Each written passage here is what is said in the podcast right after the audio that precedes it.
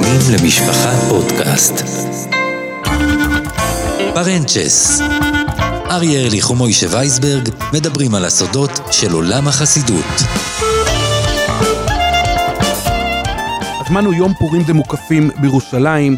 המקום הוא בית המדרש היכל דרבנו יוחנן ברחוב אבינועם ילין, סמוך למאה שערים בירושלים. במשך יום הפורים, מהבוקר, מ-8-9 בבוקר, עד סמוך לשקיעה, הריקודים לא נפסקים בהיכל של חסידות קרלין. המוני חסידים רוקדים ושרים את הטנצים, את המרשים של חסידות קרלין, שזה מרשים ייחודיים ששרים רק בחסידות אה, של קרלין. הם לא שרים ניגונים מבחוץ, אלא רק את המרשים הייחודיים, את הטנצים, את הטנץ של קרלין, ורוקדים שוב ושוב, וכל ניגון יכול להתנגן במשך שעה ויותר, כאשר על הבמה, וכאן אני לוקח אתכם המאזינים ואותך מוישי, אל מחזה שאני הייתי רואה אותו כל שנה בשנות ילדותי. האדמו"ר מקרלין. עומד בפנים מאירות עם זקנו האדמוני שמאיר מקדמת בית המדרש מעל הבמה המון המון בקבוקים של ברנדי 777 בידיו, והוא קורא לחסידים אקראיים מתוך המעגל, שולף אותם, מבקש מהם את המפתחות של הרכב, לוקח את המפתח של הרכב ואז מוזג לחסיד כוס שלמה של ברנדי 777, פוקד עליו תשתה. החסיד שותה, ואז האדמו"ר נותן לו עוד כוס ועוד כוס, וככה האדמו"ר מנצח על שירה ועל שמחה פורימית. שכל כך מאפיינת את חסידות קרלין. עכשיו, התיאור שאמרתי לך עכשיו, בשנים האחרונות יש קצת שינויים בכל מה שקשור ל, אה, לסוג המשקה וגם למינון המשקה, אבל אני חייב לומר לך, פורים בקרלין, שמחת בית השואבה בקרלין, לילות שבת בקרלין, הזמנים שבהם חסידי קרלין רוקדים ועולים על גדותיהם, זו ההזדמנות להציץ אל תוך הכבשן הלוהט, כבשן של עבודת השם מתוך שמחה, מתוך אהבת חברים ומתוך התלהבות, כי קרלין מוישי זה בראש ובראשונה החסידות הצועקת, בתפילות צועקים ומתלהבים ברשפי אש קודש.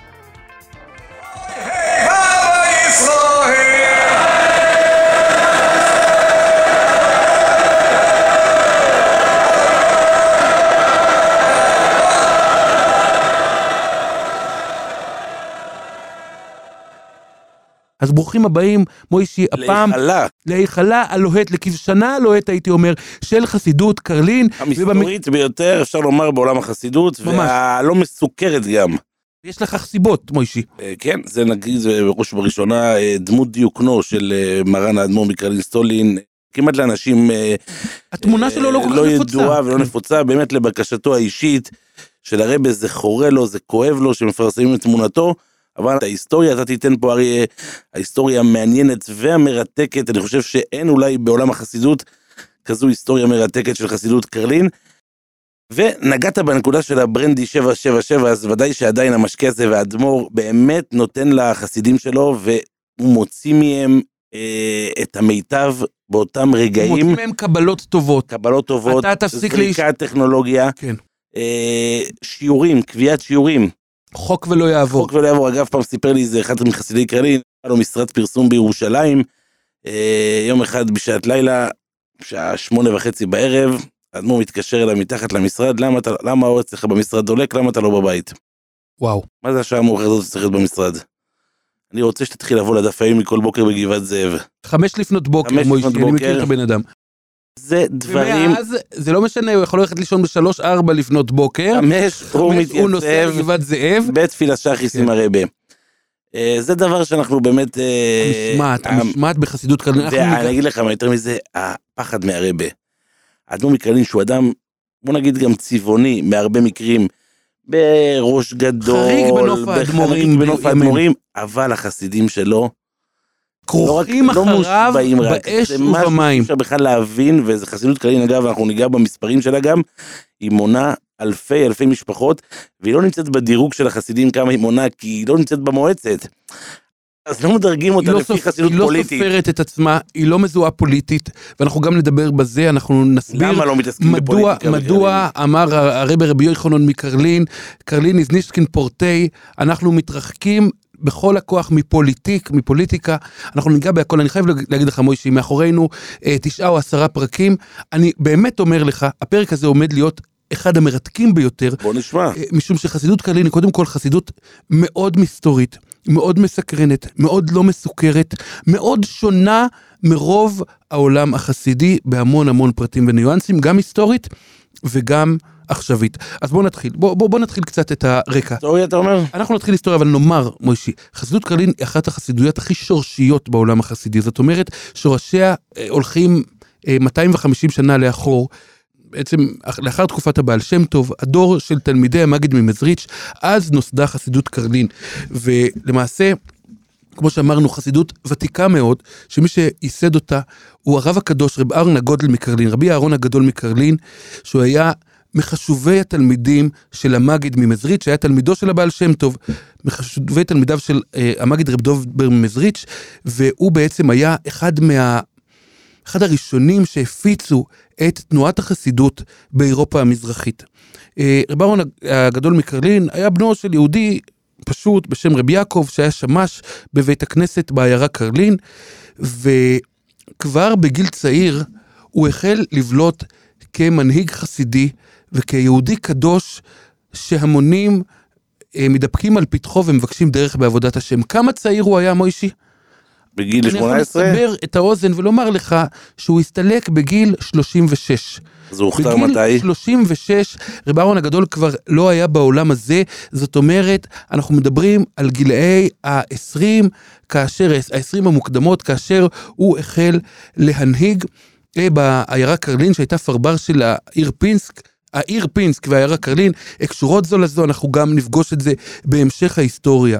עכשיו, אתה יודע, אחד הדברים המאוד מעניינים, שקרלין הייתה כל כך נפוצה, חסידות קרלין ורב אהרון הגדול מקרלין, השפעתם הייתה כל כך אה, רחבת היקף, שבכתבי המתנגדים, וגם בכתבי הממשל, הממשלה הרוסית, הצארית דאז, כל החסידים מכונים קרלינים. אני קראתי את מסמכי החקירה של הבעל התניא, של אדמו"ר הזקן מלובביץ', אז במסמכי החקירה, כל החסידים מכונים קרלינים. זאת אומרת, בחקירה שואלים את בעל התניא, אה, מה מנהגם של הקרלינים? מה דרך חשיבתם של הקרלינים? כשהכוונה לכל העולם החסידי, לכל תנועת החסידות שהולכת ומתגבשת באותן שנים. כלומר, קרלין הייתה לה השפעה גדולה מאוד, למרות שאם כבר הזכרנו באמת את בעל התניא ואת תנועת חב"ד, בדורות הראשונים הייתה מחלוקת רעיונית עמוקה מאוד בין חסידות קרלין לבין חסידות חב"ד. על השאלה, על הדרך ועל הגישה והסגנון בלימוד החסידות, כאשר בחב"ד, כידוע, גורסים אה, הבנה והעמקה בהשכלת החסידות, באמונה, להבין את האמונה, ואילו בקרלין דגלו בעבודת השם תמימה ופשוטה מתוך אה, אה, התלהבות. זה החיידר הקרלינאי, באונזין חיידר, בחיידר של קרלין, דגלו לעבוד את השם בפשטות ובהתלהבות, ולא להעמיק בחקירות, אנחנו נגיע גם לזה. עכשיו, אה, אה, רב אהרון הגדול מקרלין, כמו שאמרתי, אה, מכיוון שהוא היה אחד מהבולטים שבמנהיגי החסידות, הוא היה, הוא היה בגיל 22, אני מדבר איתך שבגיל 22 הוא כבר התחיל להתבלט ולפעול, ואז כאשר היו אה, ויכוחים בין החסידים למסנגדים באותו, באותו הדור, רב אהרון התבלט וכתב אה, אה, המון אה, אה, מכתבים והסביר את הדרך של החסידות, וגם אה, אה, פעל בשליחותו של רבו אה, המגד ממזריץ'. עכשיו, רב אהרון הגדול מקרלין לא הותיר אחריו ספרי חסידות.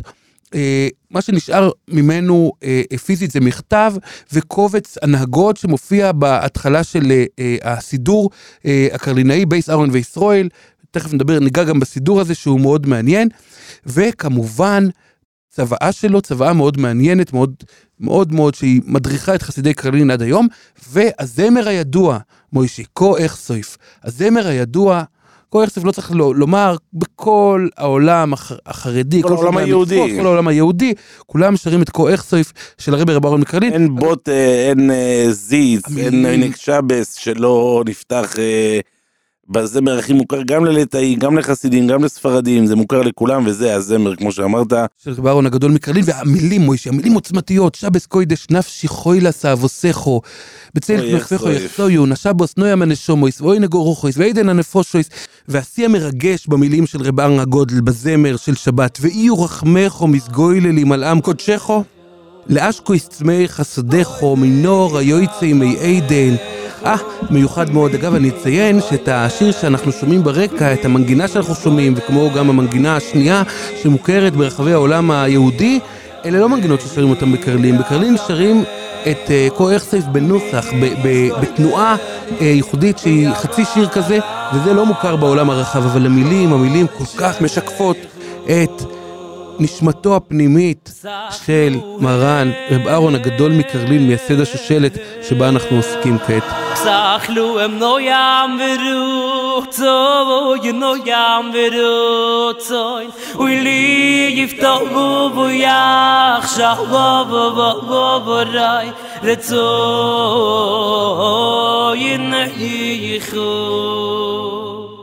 באמת, ו- וגם באמת הקו הזה, לטבוע מעצמך כמה שיותר בעבודת השם, זה עובר כחוט השני בדרכו אה, אה, אה, בעבודת השם של רב אהרון מקרלין, שמצווה על חסידיו להתבודד לפחות פעם בשבוע, והוא כותב בצוואתו, ואם אפשר שיתבודד עצמו בכל יום, והוא מורה על תעניות, ועל אה, טבילה במקווה, ולהיזהר, לא לסוח שיחה בתלה. ו- ועוד דברים בענייני אה, קדושה ובענייני אה, עבודת השם. ו- ויש קובץ, קובץ שלם באמת של, של, של דרכים בעבודת השם שהוא מורה לחסידיו. ובחול המועד פסח, י"ט בניסן תקל"ב, כשהוא בן 36 בלבד, רב אהרון הגדול מסתלק לעולם שכולו טוב. באמת, הזיכרון החסידי לא שוכח אותו, והוא משאיר אחריו ארבעה ילדים, שני בנים, אחד מהם זה רבי ינקב, שהוא עלה לארץ ישראל, ותכף ניגע בקשר העמוק של חסידות קרלין לארץ ישראל, ורב אושר, שהוא המשיך אותו, אבל לא מיד. ושתי בנות, אה, חייסורה ורבקה, רבקלה. עכשיו, לאחר פטירתו של רב אהרון הגדול מקרלין, אז עוד לא היה נפוץ שדווקא הבן יורש את אביו. אלא בוחרים, לאחר שהאדמו"ר מסתלק, מנהיג הקהילה, מנהיג העדה מסתלק, בוחרים אדם אחר אה, מתלמידיו, מחשובי הקהל, ואז נבחר הרב הקדוש, רב שלוימה מקרלין, רב שלוימה ורב מאיר מקרלין, שהוא רק תל, הוא תלמיד. הוא לא צאצא, הוא לא קרוב משפחה, הוא תלמיד.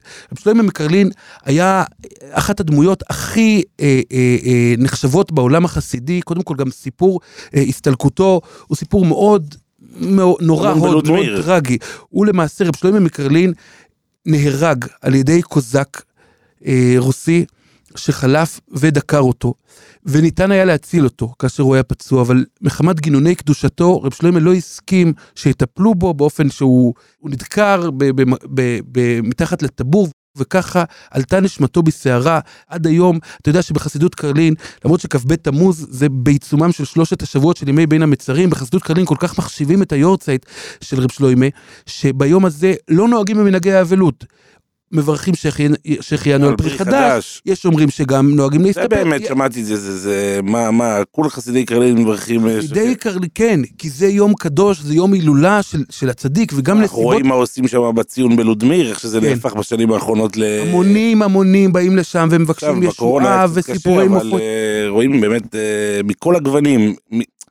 אני אומר, מכל הגוונים בחצרות קרלין מתאגדים למען המקום הזה.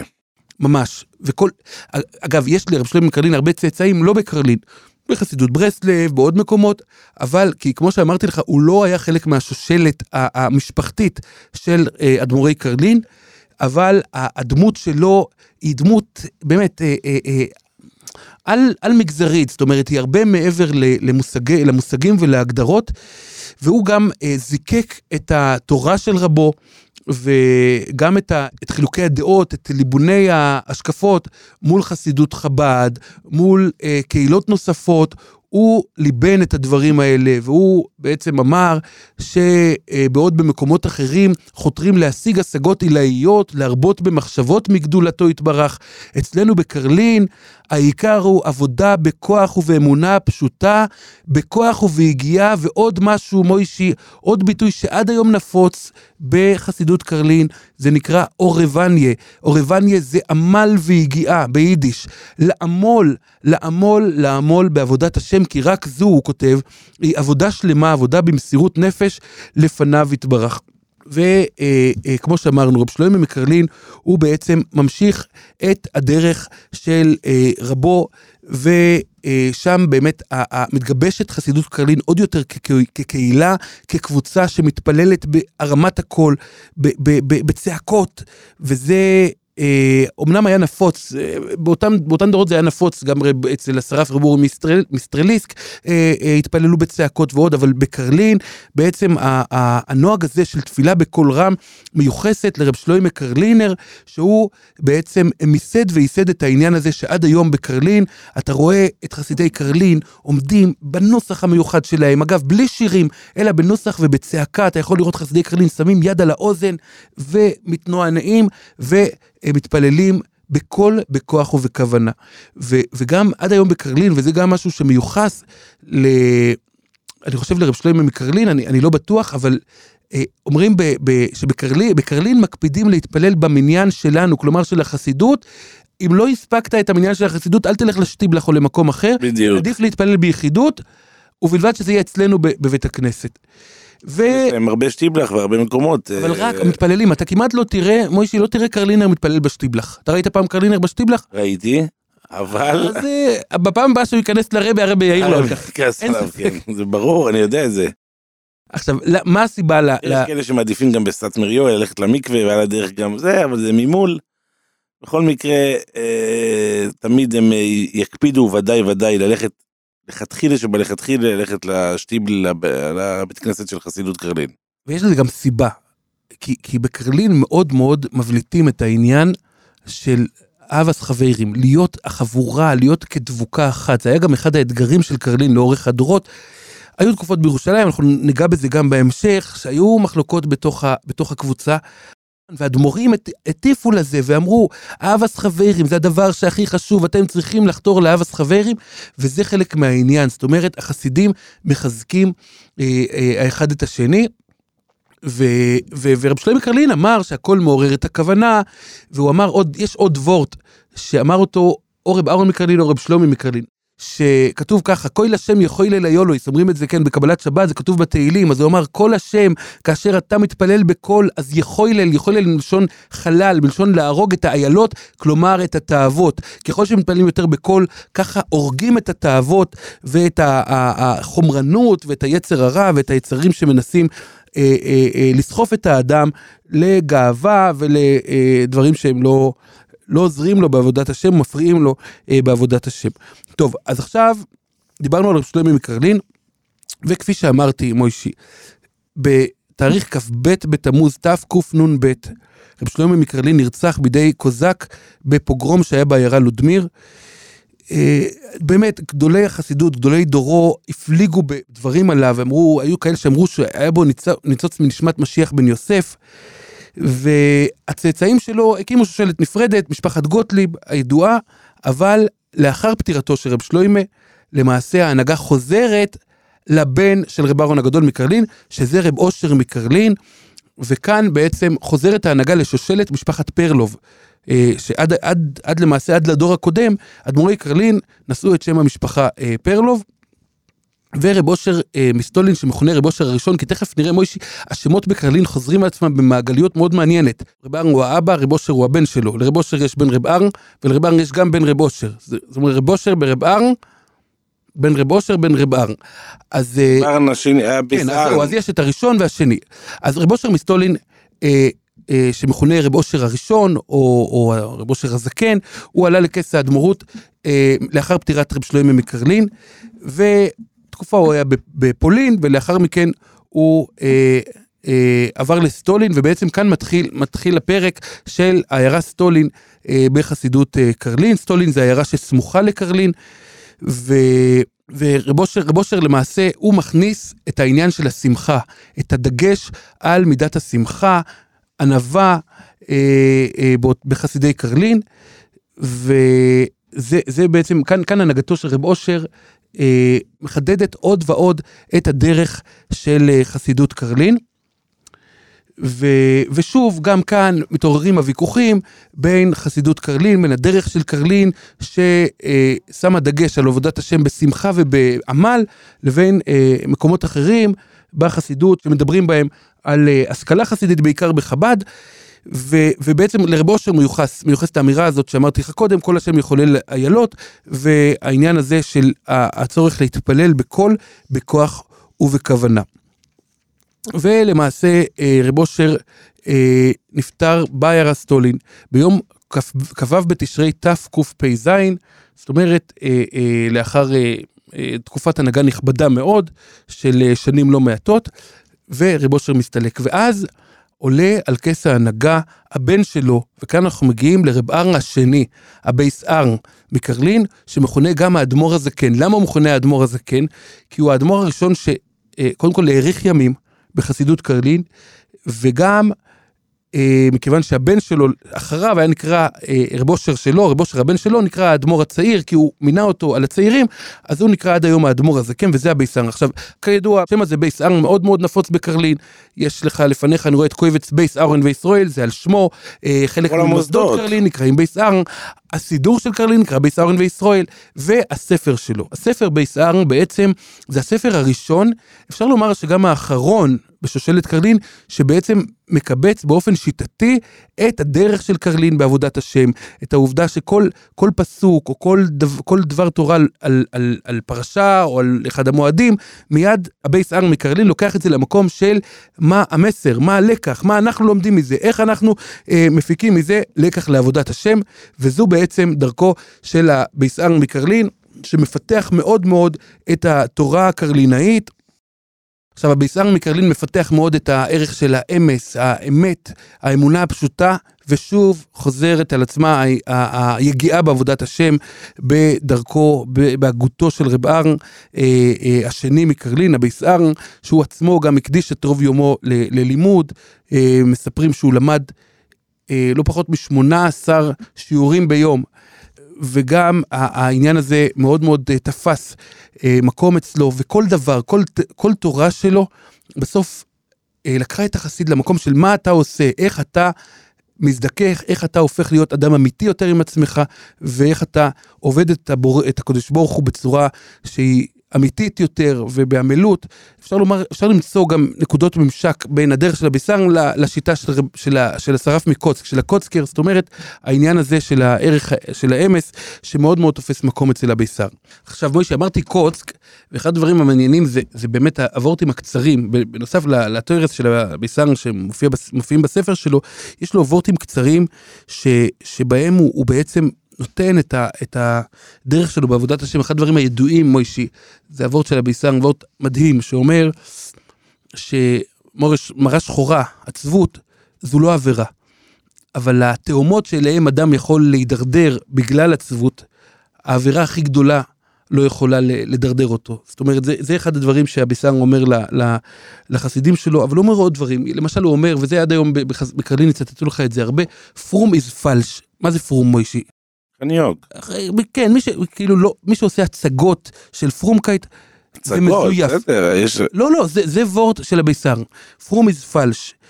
והוא אומר שכל חללי, כל חלולי עלמה, כל חללי העולם לא שווים מול חוט השערה של יראה. זאת אומרת, הוא מאוד מדגיש את היראה בעבודת השם. הוא אומר שיראה בלי אהבה היא לא שלמות, ואהבה בלי יראה זה כלום. זאת אומרת, הוא מאוד מאוד... אה, הוא גם מדבר על זה שצריך לצעוק בתפילה, שאם צועקים כשרוצים, אז רוצים כשלא צועקים. הוא מאוד מאוד מרומם את חסידיו בדרך הזאת, והוא מדבר גם על רעננות, מוישי. הוא מדבר על זה שעם קצת פרישקייט, עם קצת רעננות, אפשר להתגבר על כל דבר. זה, זה קצת מזכיר לי וורט סלונימאי, שאני, אגב, יש גם קשר בין אה, סלונים, אה, קשר היסטורי בין סלונים לקרלין, וסלונים אמרו ש... כל העולם הזה, 70-80 שנה בעולם הזה, לא שווים מול רגע אחד של יישוב הדעת. אז, אה, אז כאן בקרלין דיברו על, על רעננות, על פרישקייט בעבודת השם. ובי"ז בסיוון, בייס, נסתלק רב ארן בקרלין, רב ארן השני, הבייס ארן, והוא נקבר בעיירה מלינוב. ולכן, אגב, בקרלין, איך מכנים, מה הכינוי של כל אדמו"ר? הכינוי הוא על שם המקום שבו קבור. הוא קבור. ולכן הביסר נקרא לעיתים, בעבר, כך אה, קראו לו, אה, כינו אותו המלינובר, על שם אה, מקום קבורתו במלינוב, ולאחר הסתלקותו של רבר, ממלא את מקומו בנו רב אושר השני, רב אושר הצעיר, דר יונגר, שלמעשה ההנהגה שלו נמשכת בסך הכל, מוישי, אתה רואה פה את הטרגדיה של חלק מהתקופות בחסידות קרלין, בסך הכל שנה ורבע. רב אושר השני, הנהיג את חסידיו כשנה ורבע בלבד. אה, זה היה זמן קצר מאוד, אה, אבל גם כן הוא הטביע את חותמו אה, אה, באותה תקופה, באותן אה, שנה ורבע שבהם הוא הנהיג את החסידות, נשארו כמה אה, אה, וורטים חזקים שמאוד מעוררים ומלהיבים את החסידים, וסיפור הפטירה שלו הוא מאוד מאוד, אה, מאוד מאוד מצמרר. רב אושר השני, כמו שאמרתי, הוא מכונה האדמו"ר הצעיר, יונגר, כי הוא הסתלק בגיל צעיר. הוא יצא בשלב מסוים, אה, תקופה קצרה לאחר שהוא החל את הנהגתו, הוא נסע לדרוהוביץ', לעיירת דרוהוביץ', שהייתה עיירת מרפא. ושם למעשה, הוא היה שם, הוא שהה שם, ואז פרצה מגפה בדרוהוביץ', רחמנא ליצלן, מגפה קשה. ולמעשה רב אושר נדבק במגפה, ובסופו של דבר אה, נסתלק מאותה מגפה. בחסידות קרלין מספרים על התבטאויות מעוררות אה, רושם גדול שהוא התבטא בימיו האחרונים, ש... בעצם שלמעשה הוא לקח על עצמו לעצור את המגפה, והוא לקח על עצמו למעשה, הוא הסכים אה, אה, אה, להיפטר מן העולם בגיל מוקדם כדי אה, לכפר על הדור. אה, עוד, עוד לא קודם לכן, בשנה ורבע שהוא הספיק אה, להנהיג, אז הוא הטביע חותם גם בעניינים של, הוא הדגיש מאוד את ערך הטבילה במקווה, שעד היום בקרלין הוא מאוד מאוד חשוב, אה, צדקה ועוד דברים שהם עד היום במסורת הקרדינאית אה, תופסים אה, אה, מקום גדול מאוד, ו, והוא נולד, תקופה ממש קצרה לפני שהוא, לפני פטירתו, נולד לו בנו יחידו, שזה בעצם רבי ישראל, הפרנקפורטר, תכף נגיע אליו. אה, רבי ישראל נקרא אה, כך על שם הבעל שם טוב והמגיד מקוז'ניץ, שהם היו, אה, סב, אה, אני חושב שהם היו סבים של הרבנית, של הרבנית ווירה, שהייתה אה, רעייתו, הרבנית של אה, רב אושר בזיווג שייני. וכמו שאמרתי לך, הוא נדבק במגפה שהתפשטה אז בעיר דרוהוביץ' שבגליציה, אה, ובט"ו באב תרל"ג יש תיאורים מאוד מאוד מרגשים של חסידים. אה, גם, גם בעיתונות אה, דאז, יש תיאור עיתונאי שבו כתוב אה, שבדרוהוביץ' בחי לחודש מנחם אב, נפטר שר גדול בישראל, הרב הצדיק, חכם ארזים, רב אושר, בן הרב הגדול רב אהרון מקרלין, מארץ רוסיה, ומספרים באותו עיתון. איך שבטפחות ימיו המעטים אשר התהלך פה איתנו בארצות החיים ראינו את גודל האיש על הזה, את אומתו וצדקתו, כי בכל דרכיו הצניע לכת עם אלוקיו, וכל אורחותיו אסתר דבר, מוישי. מוטיב ההסתרה גם עובר הרבה בין אה, חלק ניכר מאדמו"רי קרלין, שהם לא הבליטו את אה, מעשיהם ואת דרכיהם, עוד נגיע, נגיע לזה. ואני חושב שכתוב שם, יש שם איזה ביטוי באותו, באותה ידיעה עיתונאית, שהוא הגיע אה, אה, לחפש צרי, כלומר אה, רפואה, מזור למחלתו, ובמקום צרי באה צרה ונסתלק. אה, הרבי רב אושר מקרלין,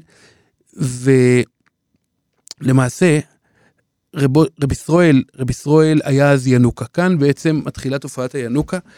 רב ישראל היה בן ארבע. רב ישראל היה בן ארבע כאשר אביו נפטר, ורעייתו של אה, רב אושר הצעיר ממשיכה, מגדלת כמובן את הילד, וכולם נושאים את עיניהם לינוקה. יש הרבה התבטאויות גם שמספרים, שמייחסים לאבא שלו, אה, כשהוא בעצם הועיד את בנו הינוקה. להנהיג, את ה... להנהיג ולהמשיך את דרכו. עכשיו, מוישי, כאן אני חושב שצריך לפתוח סוגריים, וזה המקום שלך באמת לומר מה הנושא הזה של אה, אה, אדמו"ר ינוקה תופס בעולם החסידי אה, לאורך השנים. בשנים האחרונות שאנחנו מדברים על ינוקה, מדברים על גילאים מבוגרים יותר, נכון? 24 זה הגיל הכי צעיר ש... זה המקרה הכי, המקרה האחרון, העדכני. אבל כאן אנחנו מדברים על ילד בן ארבע, שבעצם כבר מגיל ארבע יודעים שהוא ימשיך את הדרך, שהוא ימשיך את אבותיו, ומועידים אותו, ולמעשה נוהגים בו כאדמו"ר לכל דבר.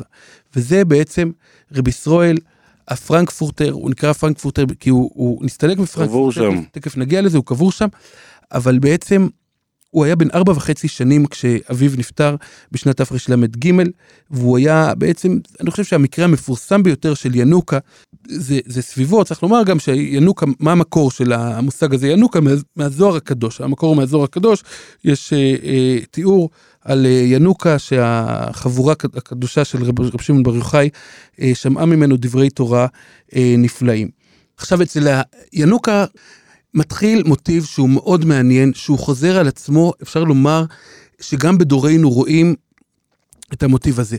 הפרנקפורטר הוא למעשה אדמו"ר שמנהיג את חסידיו ביד רמה, תוך כדי ידע נרחב בהוויות העולם. מספרים שהיו לו סוסים אבירים בחצר שהסיעו אותו ממקום למקום.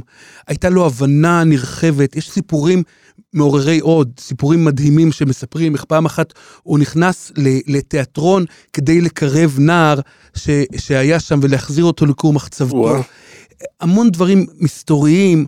אה, שהוא עשה נסיעות מסתוריות, הוא התלבש כמו סוחר כדי שלא יזהו אותו, ואת כל זה הוא עשה כדי להצניע את דרכיו בעבודת השם. אתה ממש מגביל פה את הסיפור עם הרבה שליטה של היום, אבל uh, אנחנו חזקה עלינו שהרבה לא רוצה שידברו עליו אישית ספציפית, אז אנחנו כמובן, לומר, לא, צריך, צריך באמת להסביר בוא, בוא גם... בוא נדבר על זה ברמה כללית, מוישי. כן, ברמה בוא... כללית בוודאי uh, חסידות קרלין של היום, תחת הנהגתו.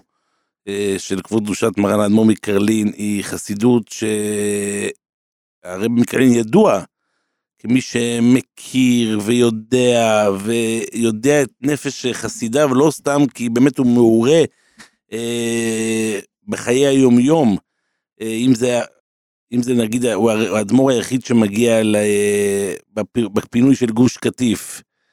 אה, ללוויות של קדושים שהם לא מחוגי החרדים, שהם... שלושת אה, הנערים שנחטפו כן, בגוש עציון. לאומיים, אה, הרבה הרבה מקומות שאתה רואה את האדמו"ר מקרלין, אתה רואה אותו על גבעה בשדרות, שבזמן... שירו קסאמים. שירו קסאמים, בהרבה מקומות, היו גם תערוכות רכב.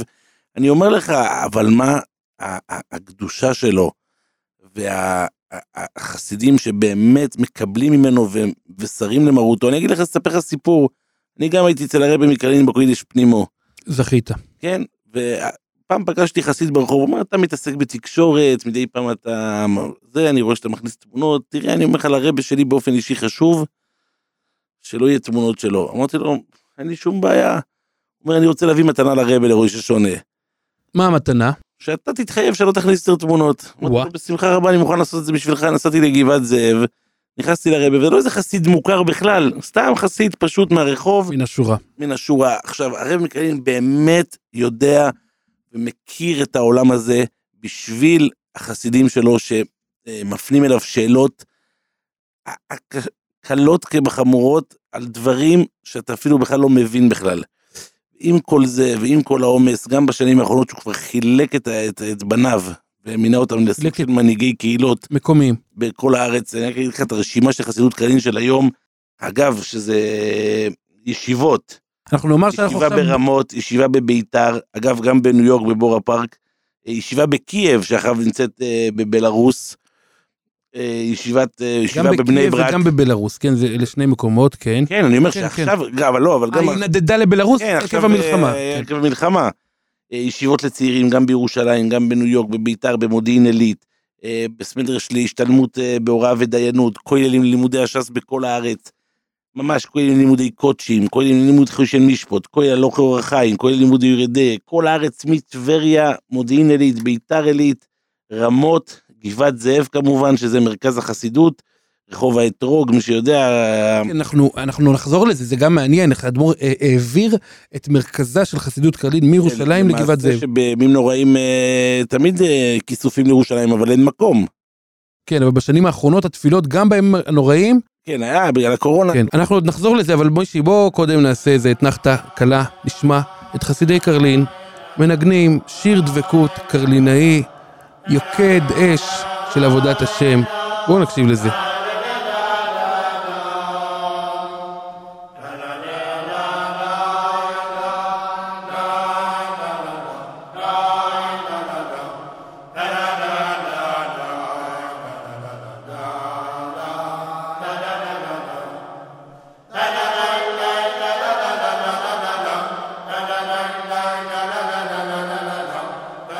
את הניגון הזה, אגב, אני אציין, נוהגים לשיר בקרלין במעמד שאיבת מים שלנו בערב פסח מקדמת דנא עד עצם היום הזה.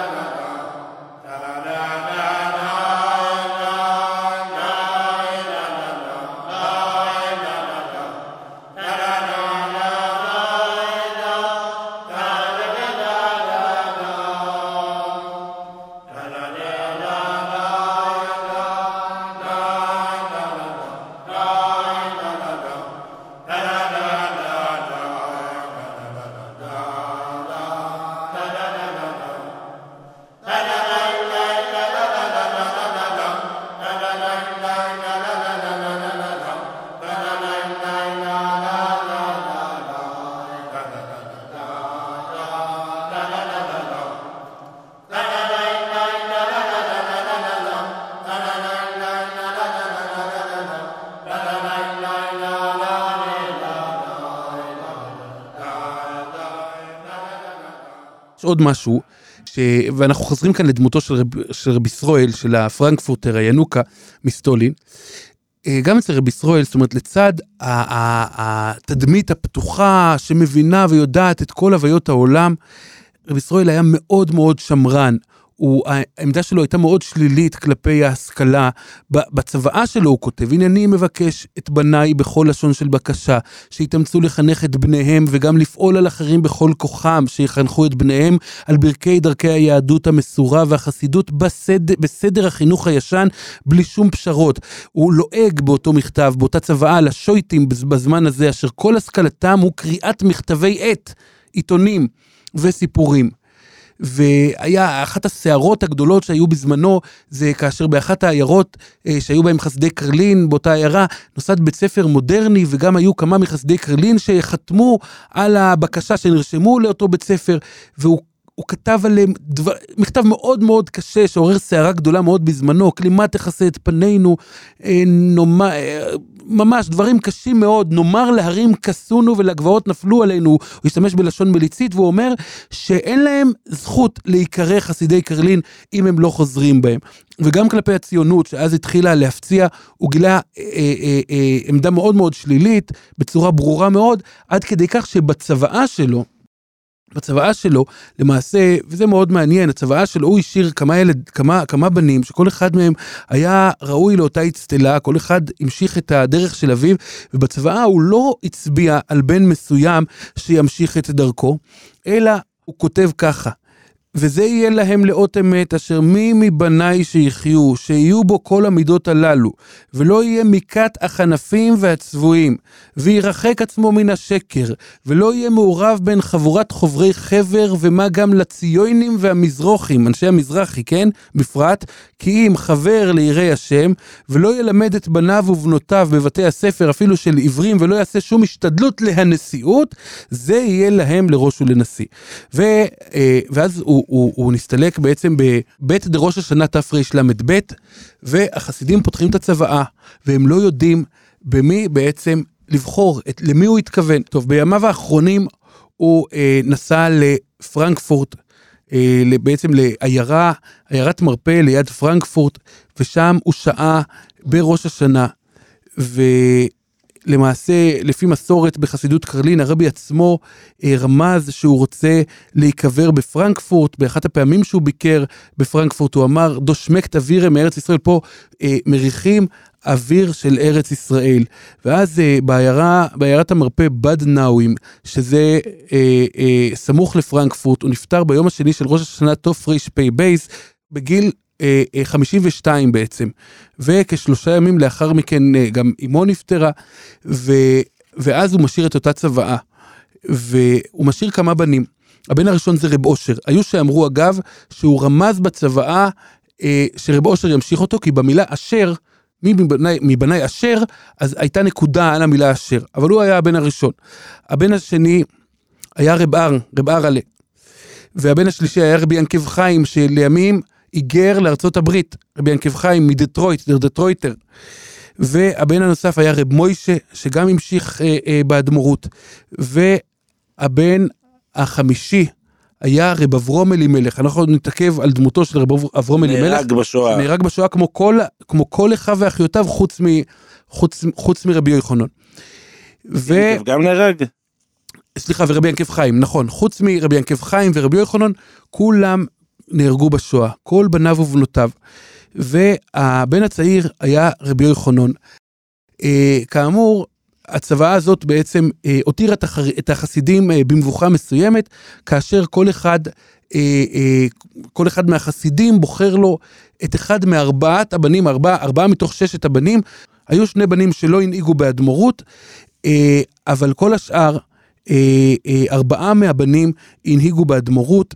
כאשר בעצם רב אברום אלימלך לא הסכים אה, מתחילה לקחת על עצמו את עול האדמו"רות, וניסו להשפיע עליו, וניסו לבקש ממנו, והוא אמר שהוא לא מוכן בשום אופן, שהוא לא ראוי לזה, והוא מבקש שירפו ממנו, שלא ייתנו לו אה, אה, שהוא לא ראוי לזה בכלל, איני מוכשר לזה ואני רחוק מזה, כי הרבה הריאות עם מעשיי עד היום, והאם בן לילה אוכל להיות ראש ונשיא לעדה כזו, לא הייתי, לא הייתי בחשבון כזה, וכן, ו- ו- ועוד ועוד, ואז עירבו את אדמו"רי הדור, את הרבי מצ'ורטקוב ועוד, כדי שיפעילו עליו לחצים, ואכן רבי ישראל מצ'ורטקוב, שהיה גם קרוב משפחה של אדמו"רי קרלין, הוא אה, השתתף.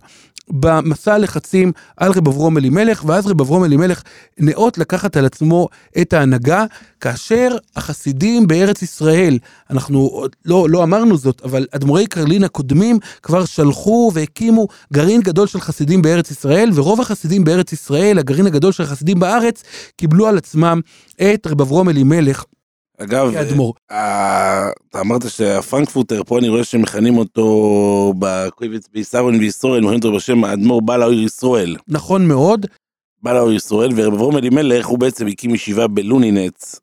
את הישיבה נכון, של ומי. ומי כיהן שם כראש ישיבה? כן, מרן הרב שך זצ"ל, ואני חייב לספר לך נכון. סיפור מדהים על הדבר הזה. אה, הרב שך היה בעצם הראשי והאחרון בישיבה, שהטביע עליה חותם מאוד גדול. אגב, סתם פעם חסיד קרלין הגיע אליו, אמר לו שהוא קיבל מהרבה בסוכריה. אז שואל אותו עם זה בפסח, אז הוא אומר אני מוכר את זה לגוי, אז הוא אומר זה כבר שייך לגוי, זה לא של הרבה. אבל הרב שך שהיה ליטאי באמת, אה, קיבל באמת, רב ברן קוטלר אמר לו ללכת לשם, הרב שך כותב מכתבים שיש שם תלמידים מצויונים וקיבוץ מצוין ובעלי קשרי גדולים, אבל בכל מקרה היה תקופה שמה שבחג השבועות שנסעו לקרלין להסתופף אצל הרבה.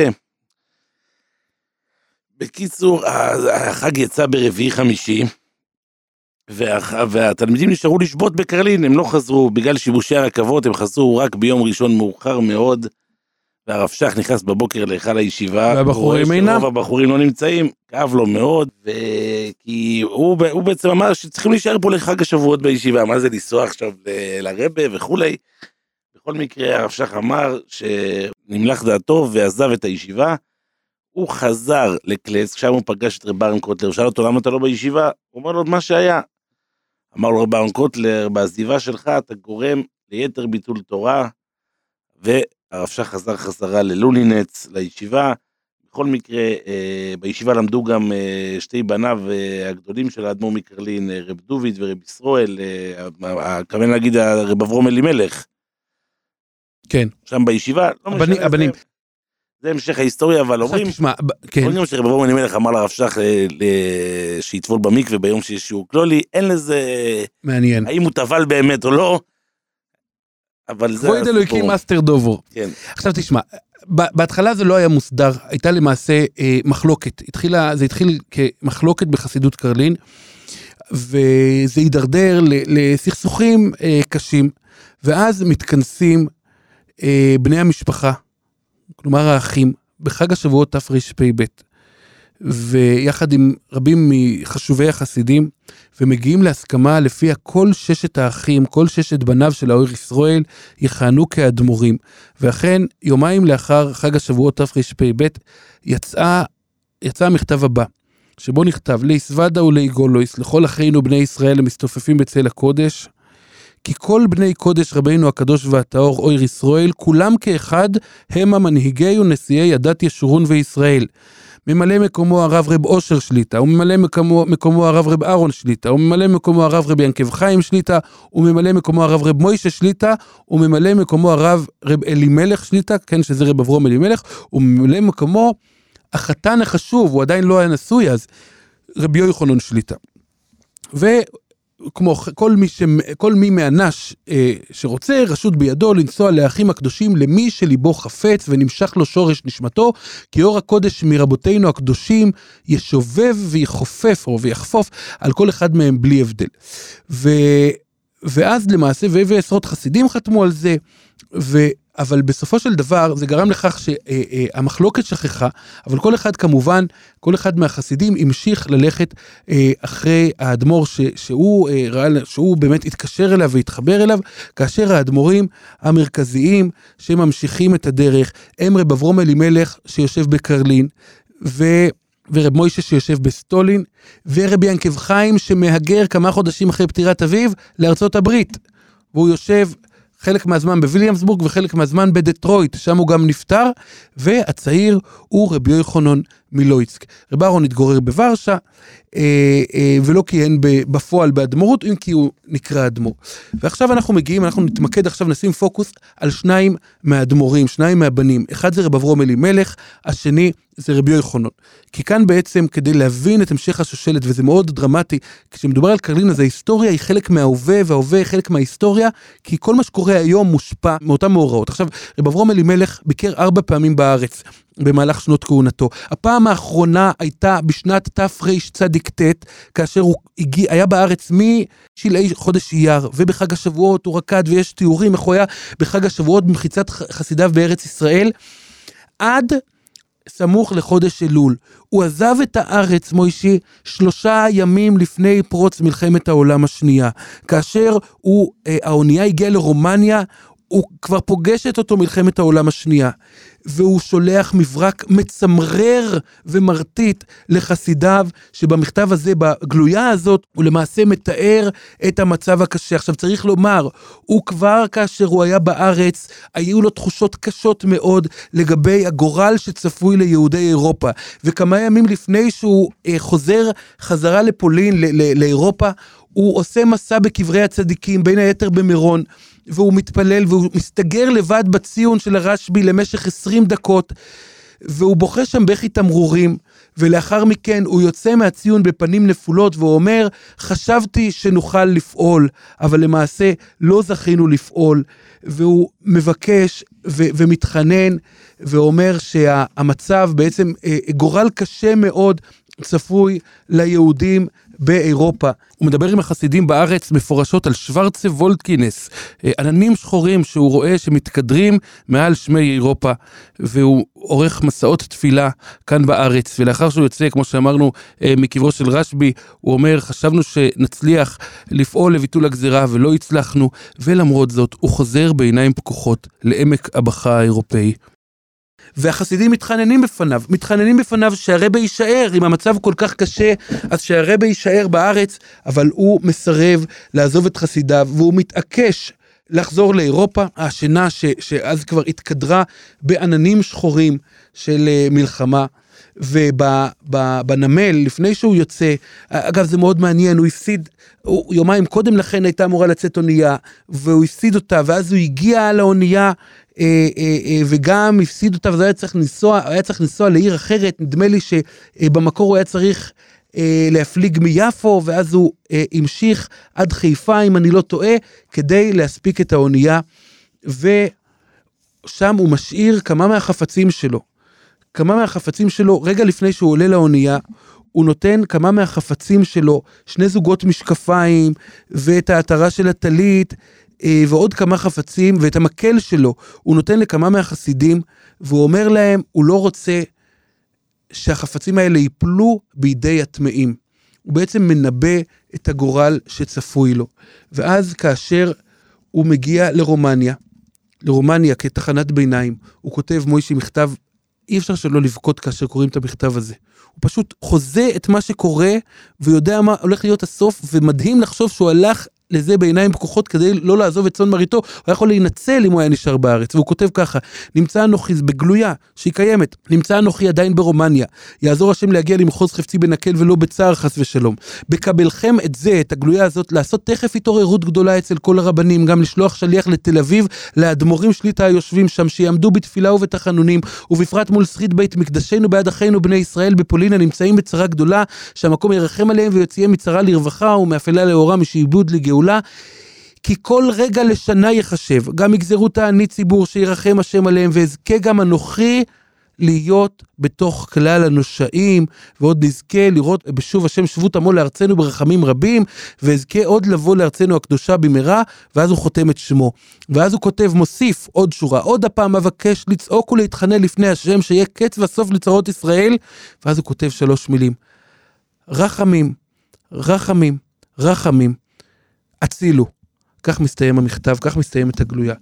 ו, ולאחר מכן אה, הוא, הוא היה ב, ב, בגטו, הפכו את, אה, את אה, קרלין לגטו, ובשנת תש"ט תש"ג, לא ידוע מקום קבורתו למעשה. לא ידוע מקום קבורתו. משערים שתאריך פטירתו הוא בי"ד בחשוון, כך לפחות מוחזק בקרלין, כנראה שזה היה באזור הזה, באמצע חודש, חודש חשוון, הוא אה, אה, נרצח. סיפור הירואי, איך זה קרה, איך הוא, הוא ניסה עדיין, זאת אומרת, הוא היה מאח, מהאחרונים שנשארו אה, בעיירה, רק ממש בסוף, כשכבר לא היה, לא, לא, לא היה, לתפקיד שלו כאדמו"ר מקרלין, בקרלין כבר לא הייתה משמעות, אז הוא ניסה אה, לבקש שיוציאו אותו, אבל אז כבר היה אה, מאוחר מדי, זאת אומרת, הוא נשאר עם צאן מרעיתו עד לרגע האחרון, ולמעשה גורל דומה פקד גם את אחיו, אה, רב מוישה ו... אה, ורב ארן ורב אושר ו- ו- וכל האחים, חוץ משניים. רבי ינקב חיים שכבר נסע כמה שנים קודם לכן לארצות הברית, ורבי יוחנן. רבי יוחנן למעשה הצליח להימלט עם שתי בנותיו ורעייתו. הוא הצליח להימלט, זה סיפור מדהים איך שכרו עגלה ובתוך העגלה ישבו רעייתו הרבנית ושתי הבנות, והוא והגבאים שלו הלכו רגלית אחרי העגלה, כי לא היה מקום בעגלה אה, עבור כולם, אז הוא והגבאים הלכו רגלית, והרבנית ושתי הבנות אה, אה, נסעו בתוך העגלה.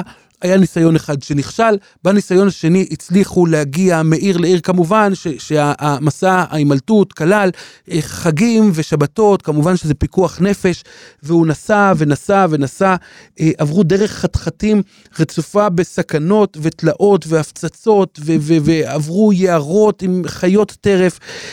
וכל הזמן הזה הוא אומר להם, רבי יוחנן מלויצק, כן, הוא היה בעיירה לויצק, והוא בעצם אומר לחסידים, צריך להתפלל שהקדוש ברוך הוא לא ייתן לרשע, לגרמניה, לנצח, ו... אה, הוא אומר, גם יעקב אבינו ברח, וגם הרמב"ם ברח, וגם רש"י ברח, ועכשיו אנחנו גם כן בורחים מרלויפנייץ, מרפרגנישט קנשיילס, אנחנו לא שואלים, כולם ברחו, אנחנו גם בורחים, ולא שואלים שאלות, ואז הוא מגיע בשבת לעיירת דרזנה, ושם הוא מוצא מחסה בביתו של יהודי מקומי, ואז מיד לאחר צאת השבת הוא יוצא שוב לדרך, תחת גשמים, ובשלוש לפנות בוקר הוא מגיע לעיירה ינובה, ושם נחו כמה, כמה שעות, ואז המשיכו, ואז הוא פגש שם סיפור מדהים, איך הוא פגש איזה כומר פולני, והוא ניהל איתו שיחה בת שעתיים שלא יודעים את תוכנה, ו... ואז הוא עוזב בחמש בבוקר, וממשיכים ממקום למקום. ו, והוא אומר ככה, הוא חוזר, על, חוזר שוב ושוב ואומר, אנחנו, מיר מיטן דייטש צוזמן קנניש זין, אודר מיר, אודר ערכס ושולם, אני והגרמני לא יכולים להיות יחד, או אני או הוא חס ושלום. ואכן, הוא אה, אה, נמשך, ככל, ככל שהגרמנים מתקדמים בכיבושים שלהם, אז הוא בורח ובורח, ובסופו של דבר הוא מגיע, בעצם הוא נוסע מזרחה, ומגיע לאזורים האסייתיים של, שבמזרח רוסיה, אה, האזורים של סמרקנד, ושם הוא מתגולל תחת זהות בדויה, והוא נמצא שם עד שמסתיימת המלחמה. עכשיו, בארץ החסידים עדיין לא יודעים, הגרעין החסידי, וזה בעצם סוד ההצלה של, של קרלין כחסידות, קודם כל העובדה שקרלין היא אחת החסידויות הבודדות שעוד הרבה קודם לשואה כבר הקימה גר, גרעין גדול בארץ. זאת אומרת, כל מי שניצל, רוב מי שניצל, אלה אה, יהודים, משפחות שהתגוררו בארץ, והם עדיין לא יודעים. הם לא יודעים מה עלה בגורל האדמו"רים. כן, לא היה וואטסאפ, לא היה כלום. לא, לא היו אמצעי התעדכנות. כן, כן. עד אחרי המלחמה, עד, אני מדבר איתך על שנת תש"א, עדיין לא יודעים מה קורה. ואז לאט לאט מגיעות השמועות הקשות על כך שכל הבנים, כל הבנים, כל האדמו"רים, כל משפחת המלוכה, כל הבנים של האור ישראל, מלבד רבי יוחנן ורבי ינקב חיים, כולם עלו בסערה השמיימה, נעקדו על קידוש השם. כמובן שלצד העצב הגדול, הייתה שמחה שלפחות אה, שניים ניצלו. עכשיו רבי ינקב חיים ישב בארצות הברית, לא היו לו ילדים, ורבי יוחנן, שנמלט עם שתי הבנות שלו, עכשיו, אשתו ואחת הבנות אה, אה, אה, נפטרו במהלך הבריחות, בסוף הבריחה, לאחר שהם כבר הגיעו לחוף מבטחים, דווקא שם הם אה, אה, נפטרו, לאחר שהם אכלו מזון מקולקל, קלקול קיבה או משהו כזה, והם נפטרו והוא נשאר עם בתו הרבנית פייגה. והוא מגיע לארץ. אחרי אה, מאמצים רבים ששתי הקבוצות בקרלין, כאשר בינתיים בקרלין, אה, קרלין בארץ נחלקת לכמה קבוצות, כי היו את החסידים של רב אברום אלימלך. רוב החסידים בארץ למעשה לא היו עדיין חסידים מוצהרים שלו, אבל כאשר הם מבינים שהוא היחיד שנותר לפליטה אה, באירופה, אז הם מקבלים עליהם את המרות שלו, והוא מגיע לארץ. אה, ושוהה בארץ במשך כשנתיים, עד לשנת תש"ח, עד אה, סמוך להקמת המדינה ופרוץ מלחמת השחרור. כאשר פרץ, פרצה מלחמת השחרור, מחליט רבי יוחנן, לאחר שהוא היה בארץ שנתיים וביסס את החסידים והתגורר בחיפה, אבל גם הנהיג את החסידים אה, שהיו בירושלים ברובם, הוא מחליט שהוא עובר לארצות הברית, הוא נעתר למעשה להפצרותיהם של החסידים של רבי עקיבא חיים, שבינתיים נפטר בארצות הברית, לעלות, אה, להגר לארצות הברית ולהנהיג משם את הדת חסידי קרלין. והוא נוסע לארצות הברית, ולמעשה משם אה, הדת קרלין נשארת בארץ אה, באופן כזה שהאדמו"ר מנהיג אותם מארצות הברית, וכאן מתחילה, או, עכשיו צריך לומר, וכאן אנחנו מגיעים לפיצול שעד היום למעשה קיים בין חסידות אה, קרלין, קרלין סטולין, לבין פינסק, פינסק קרלין, כאשר למעשה... מה שהיה פעם ללוב קרלין. כן, יפה. עכשיו, האדמו"ר, כאשר הוא מגיע לארץ, בביו יוחנן, הוא מייסד חבורה של צעירים. הוא בעצם לצד בית הכנסת של קרלין, שנמצא ברחוב חסידי קרלין בבית ישראל, הוא מייסד אה, בית כנסת מיוחד לצעירים, לבחורים, הוא קורא לזה היכל רבי יוחנן. זה נקרא על שמו היכל רבי יוחנן ברחוב אבינועם ילין, ושם מתפללים הצעירים, והוא מאוד מאוד מטפח את הצעירים, את היונגה, כאשר פעם אחת באו אליו הזקנים וקבלו, מה יהיה איתנו? אז הוא אומר להם, אם אתם תקנאו בהם, גם אתם תהיו טובים. זאת אומרת, הוא מטפח את הצעירים. יש, יש לזה כמה, כמה, כמה השערות, אנחנו לא יודעים, בסדר קדוי שמיאמוית, אבל אפשר, אפשר לומר כנראה שאחרי השואה, אחרי שהוא ראה איך יהדות אירופה נכחדה, אז הוא הבין שהעתיד נמצא אצל הצעירים וצריך אותם לטפח. העולם שייך לצעירים, נו. זה עולם שייך לא, לצעירים? במובן לא, העמוק. אני אומר, יש לך איזה מושג כזה, אני אומר, פה הרי ברעה באמת. במובן העמוק, כן. שאפשר לגדל פה את הדורות מחדש. חדש. בוודאי. דור חדש, ולכן, עכשיו צריך גם לומר שחסידות קרלין באותם שנים הייתה למודה חילוקי דעות ומחלוקות קשות על הנהלת הישיבה. הוקמה שם, היו שתי ישיבות של קרלין בירושלים, אחת ביסער והשנייה פאר ישראל, בגלל איזושהי מחלוקת פנימית. זה, מאוד, זה היה למורת רוחו של הרבה, עוד למורת רוחו של רב אברום אלימלך, השם ייקום דמו, וגם למורת רוחו של אחיו רב, הצעיר רבי יוחנן. ואז כשהוא מגיע לארץ הוא מאחד, הוא מצליח לאחד בין שתי הישיבות, בין בייס ארן לפאר ישראל, ומאז איך נקראת ישיבת קרלין? בייס ארן וישראל. והוא מטפח את הצעירים, והצעירים למעשה, עד היום, אגב, בחלק, אני חושב שדווקא בפינסק קרלין, היום, הבחורים עדיין מתפללים בבית כנסת נפרד, אבל גם כן, גם בקרלין, סטולין, יש... אה, אה, הצעירים מטפחים אותם, המניין, הם מרוכזים יחד, הבחורים מתפללים בנפרד ובצעקות ובהתלהבות גדולה ואש קודש. ולמעשה זה בעצם היה גם הבסיס להתפצלות מאוחר יותר. בשנת תשט"ו אה, הרבה, אה, אה, רבי יואל חונון נפטר בארצות הברית, כשהוא היה בוויליאמסבורג, שם הוא נפטר, והוא משאיר אחריו למעשה בת אחת, הרבנית פייגה, שהיא התחתנה עם בחור מישיבת קרלין בשם רב עזרא שוחט. ובפטירתו של רבי יואל חונון נשאר תינוק, תינוק קטן, תינוק בן שנה, בשם ברוך מאיר יעקב, שהוא למעשה כיום הרבי מקרלין. הוא היה בפטירת סבו, הוא היה בן שנה. בשנה האחרונה לחיי סבו הוא השתעשע רבות אה, בנכד שלו. מספרים שבכל יום אה, אימא שלו הייתה נוסעת אה, אה, לאביה. והוא היה רואה אותו, והוא היה, וסיפרו, דיבר, דיבר על הדמיון החיצוני ש, שקיים, ועל הקדושה, והוא החזיק אותו בידיו. ולמעשה כאן, למעשה, לאחר שנפטר רבי רבי יוחנן, מתחיל הפיצול הרשמי, מה שעד אז היה מתחת לפני הקרקע, הופך למעשה לרשמי, כאשר הקבוצה הזקנה, דיאלטה קרלינרס, הם מחפשים לעצמם אדמו"ר חדש. ולמי הם הולכים, מוישי, האלטה קרלינרס, כשהם מחפשים אדמו"ר חדש?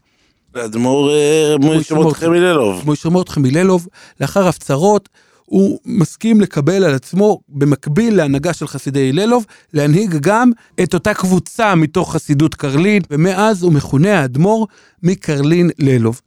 וכמובן שהצעד הזה היה למורת רוחם של הקבוצה הגדולה של הצעירים, והם כמובן מתנגדים לזה והם מנסים להביע את אה, מורת רוחם ואת אה, המחאה על כך שהם מנסים לפצל את קרלין וללכת לשדות זרים, כאשר למעשה ברור לחלוטין, ברור להם שמועידים את הינוקה, את הרבה, זה לא, זה לא, זה לא פעם ראשונה שבשושלת קרלין אה, אה, שמים את, ה, את עול ההנהגה על ילד צעיר, ובעצם מועידים את ההנהגה ל, לילד הצעיר, לנצר האחרון של שושלת הקודש של חסידי קרלין, שושלת הקודש של אה, האויר ישראל, ואכן אה, מצמידים לו מחנכים, ו...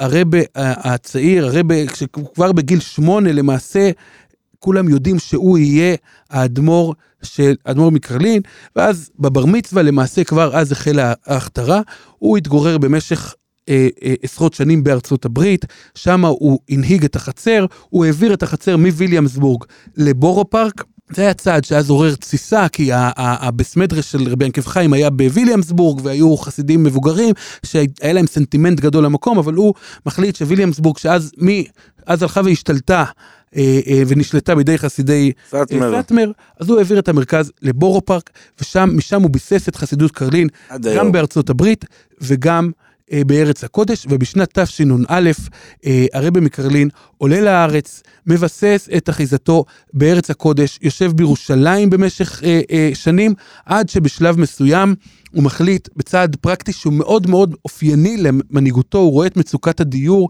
את הקושי להתגורר בירושלים, לרכוש דירות בירושלים, והוא עצמו, בצד מנהיגותי, לא שולח חסידים לגור בפריפריה, אלא הוא עצמו לוקח את מקלו ותרמיל, ותרמילו, אורז את חפציו ואת מיטלטליו ואוסף יודאיקה גדול שיש לו, וספרים עתיקים וכל מה שיש לו, והוא נוסע להתגורר ברחוב האתרוג בגבעת זאב, ומאז חסידות קרלי נמצאת ברחוב האתרוג בגבעת זאב.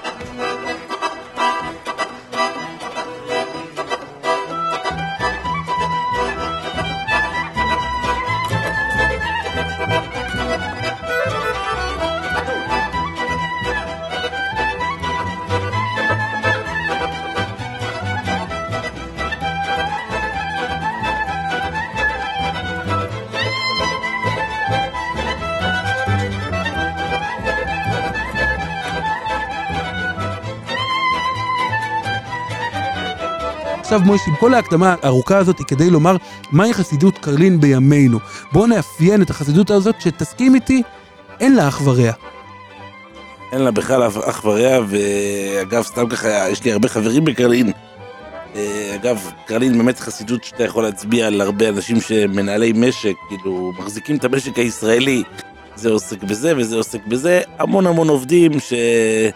קשורים בהרבה דברים אה, בציבוריות החרדית ולא רק. בכל מקרה, אה, חסידות קרלין באמת אה, נחשבת היום כאחת החסידויות הגדולות, אה, הייתי אומר בחמישייה או בעשירייה הפותחת ודאי, אה, תלוי לפי מי שואלים, לפי מי מדרגים. אבל האדמו"ר מקרלין הוא אדמו"ר, כפי שאמרנו, לא חבר במועצת גדולי התורה, לא מתעסקים בפוליטיקה. מתרחק, מתרחק, מתרחק מאוד מפוליטיקה. הולך להצביע בבחירות, אבל... אף אחד לא יודע לא למי. אומר למי. כן, בביתו יכולים להתארח מכל גווני הקשת, ממאיר פרוש ועד חברי כנסת מהציונות הדתית, אה, לצד אה, אפילו עמיחי שיקלי שלאחרונה נצפה בחדר ההמתנה, כמובן לא בחדרו של האדמו"ר, מעולם לא ציצה תמונה. אה, אתה יודע אני מספר לך סיפורים של אנשים שלקחו את האדמו"ר, ניסו להסריט אותו, ניסו לצלם אותו, ניסו לתעד אותו, איך אמר לי מישהו לפני, לפני כמה זמן לקח את האדמו"ר ברכב, והרכב הוא מצולם, רכב טסלה. מצולם הרכב.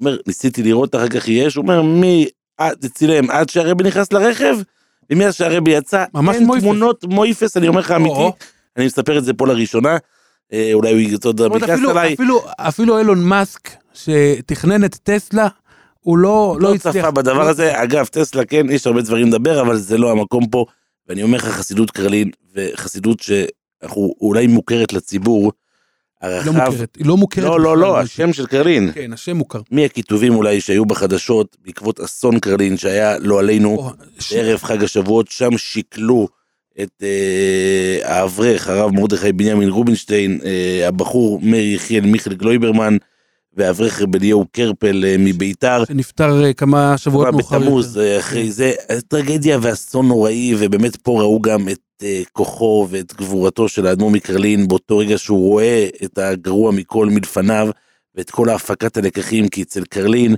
אה, שמירת הזהירות היא בראש ובראשונה, ראינו את זה. במגפת הקורונה, החסידות הראשונה, הקהילה הראשונה בישראל, עוד לפני אה, הציבור הדתי-לאומי, עוד לפני הרבה אנשים שסגרו מיד את בתי הכנסת, הראשונים לנעול, הראשונים לעטות מסכות, הראשונים לתת הוראות, הראשונים לתת הקלות, אם זה בתקופת פסח, ועד חסידי קרלין, הרבנים, מתכנס, אה, זה, החסידות עוברת לשידורים חיים, החסידים זוכים לשמוע הקלטות של הרבה, אה, דברים שהם לא שמעו עד היום, אה, דברים ש... אתה יודע, הוראות, והרבה גם לא חוסך אה, אה, בדברים כנגד אותם אלו שמפרי הנחיות, אה, אבל כמובן אנחנו לא נכנסים בין גדולי ישראל ורבנים. בכל אופן חסידות קרלין הייתה החסידות היחידה אפשר לומר, אה, אולי עוד כמה, אבל שנשארה באמת עד הסוף, הובילה את, הקו הזה בתקופת אה, מגפת הקורונה, שברוך השם כבר שכחנו שהייתה פעם כזאת מגפה, וזה באמת עושה רושם גדול בכל המקומות. קח את. אה, האדמו"ר מקרלין, שנה אחרי האסון אה, בגבעת זאב, האסון בערב אה, התקדש חג השבועות, לוקח מפיק מיוחד בשביל מפיק חיצוני שיפיק את כל אירועי החג שבחסידות קרלין מגיעים כל החסידים, צריכים להשיג דירות, אה, הכל הכל ביחד, האדמו"ר לא חוסך אה, בשום דבר. אה, לחסידות קרלין יש גם, אגב, אלון, שיוצא כל שבוע, בו מנויים כל חסידי קרלין בארץ ובעולם, האלון נקרא דיברוכה אינשטוב. הברכה בבית. עכשיו, את- בייס למה- ברוכה זה ה- ברוכה זה הרבנית ברוכה שיינדל, אימא של האדמו"רים, רעייתו של... של הרבי אויסרואל, אימם של אדמו"רי קרלין. על שמה קרוי כל הבנות יעקב, הבית יעקב של קרלין, ואלון זה, שהוא, זה, אלון, זה, זה פרסום לנשות, לנשות קרלין. דיברוכה אינשטוב זה ביידיש, כן, זה אבל, נועד מקבל- לנשות קרלין. אה, לא, אבל זה אלון שמקבלים אותו, גם, גם ה- בכל כל בית, חסיד כן. קרלין מקבל את האלון הזה, שזה אלון ביידיש, שזה מה שמיוחד פה. אה, אלון ביידיש, יש איזה תשלום סמלי, אם הבת שלך לומדת כן בבייס ברוך, אתה מקבל את האלון, אבל אה, כל חסיד קרלין מקבל את הדבר הזה. אה, וכמובן, תשמע, אי אפשר, להזכ... אי אפשר לא להזכיר את שמחות בית השואבה של קרלין בירושלים. אה, פורים, כפי שאמרנו ודיברנו על זה בהרחבה בהתחלה. מה זה שיר בקרלין? אתה יודע שבקרלין, קודם כל, לא, לא, לא מנגנים ניגונים מבחוץ בכלל. זה שאני יודע איזה זמר המציא שיר וכולם שרים את זה ברחוב וזה פופולרי בקרלין, זה לא חודר, רק הניגונים, רק הטאנצים, ניגוני טאנץ שלהם. עכשיו, כל שיר שרים אותו שעה ושעתיים, וזה שירים מעגליים שחוזרים על עצמם. יש את הטאנץ של פסח, איי איי איי איי איי איי איי איי איי איי איי איי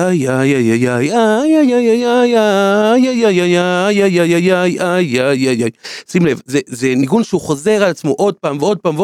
איי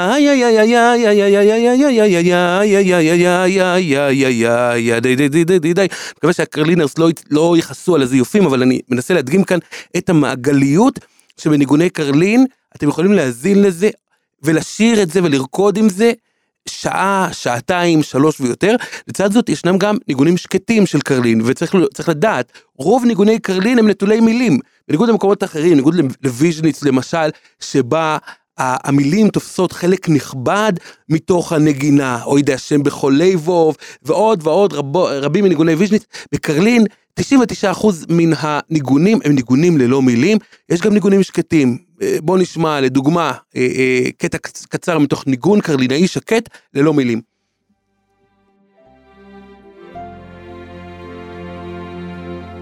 שרים את זה במקום כה אכסף של ליל שבת, כלומר שרים את המנגינה ללא המילים, זה קשור לכה אכסף. ברפרטואר של קרלין קוראים לזה ניגון לכה אכסף. הנה הצלילים.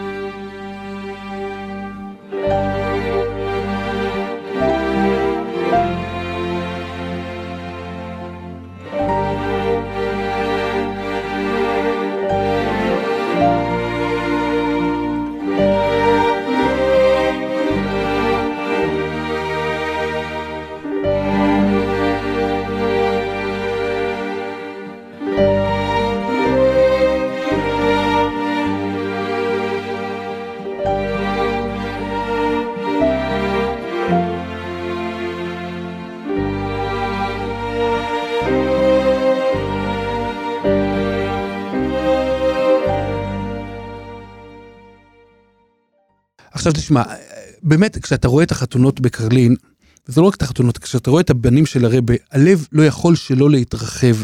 כאשר מבינים את הסיפור של קרלין, את הטרגדיה של חסידות, שהאדמו"ר הראשון שלה נפטר בגיל 36, ואדמו"ר נוסף נפטר בגיל 52, ו... וארבעה אדמו"רים עלו בסערה השמיימה בשנות השואה, יחד עם כל בני משפחתם. ורק רבי ינקב חיים נשאר בארצות הברית, אבל אה, נפטר כשהוא חסוך ילדים, ורבי יואי חונון נפטר והשאיר אחריו נצר אחרון, תינוק בן שנה. הוא היה תינוק בן שנה, וכמובן, החסידים הזקנים היו סקפטיים בכלל לגבי הסיכוי שכאשר הוא יגדל, הוא לא הכיר את סבא שלו, הוא לא הכיר את סביו, האם הוא ידע לקחת על עצמו את ההנהגה של חסידות קרלין ולהיכנס, ל- ל- ל- ל- ל- לשבת על כיסאם של אבותיו הגדולים. הייתה ספקנות גדולה באותן שנים, אנחנו, כשאנחנו היום שופטים את זה בפרספקטיבה של עשרות שנים אחורה, אנחנו לא מבינים. מה, אנחנו רואים את קרלין פורחת ומשגשגת בהנהגת האדמו"ר, מה הם חשבו? חשבו אז, אבל צריך להבין שאז מה הם יכלו לחשוב? אה, הם היו למודי סבל, למודי מכאוב אחרי השואה, והיום אתה רואה את השבט של הרבי מקרלין שליטה, את בניו, בלי עין הרע, אה, אה, אחד שכולם דומים לו אגב, דמיון חיצוני מופלא. משהו שלא רגיל. כולם לבושים כמוהו עם העניבה הקטיפה, כן, והמעיל הריפס, וכולם מנהיגים, כל אחד במקומו, וכמו שאמרת, הוא שיבץ אותם בשנים האחרונות, אחד בביתר, ואחד בטבריה, ואחד בארצות הברית. במודיעין עילית. ועוד בריכוזי החסידות, והלב לא יכול שלא להתרחב. אמר לי, אתה יודע, לאחרונה אמר לי, חסיד פינסקרלין דווקא. הוא אמר לי, כשאני רואה את הבנים של הרבי מקרלין, כשאני רואה אירוע בקרלין, אני אומר, איך גזע הקודש שרד, זה נס. הוא אמר לי אותו אחד, אני לא יודע אם הוא...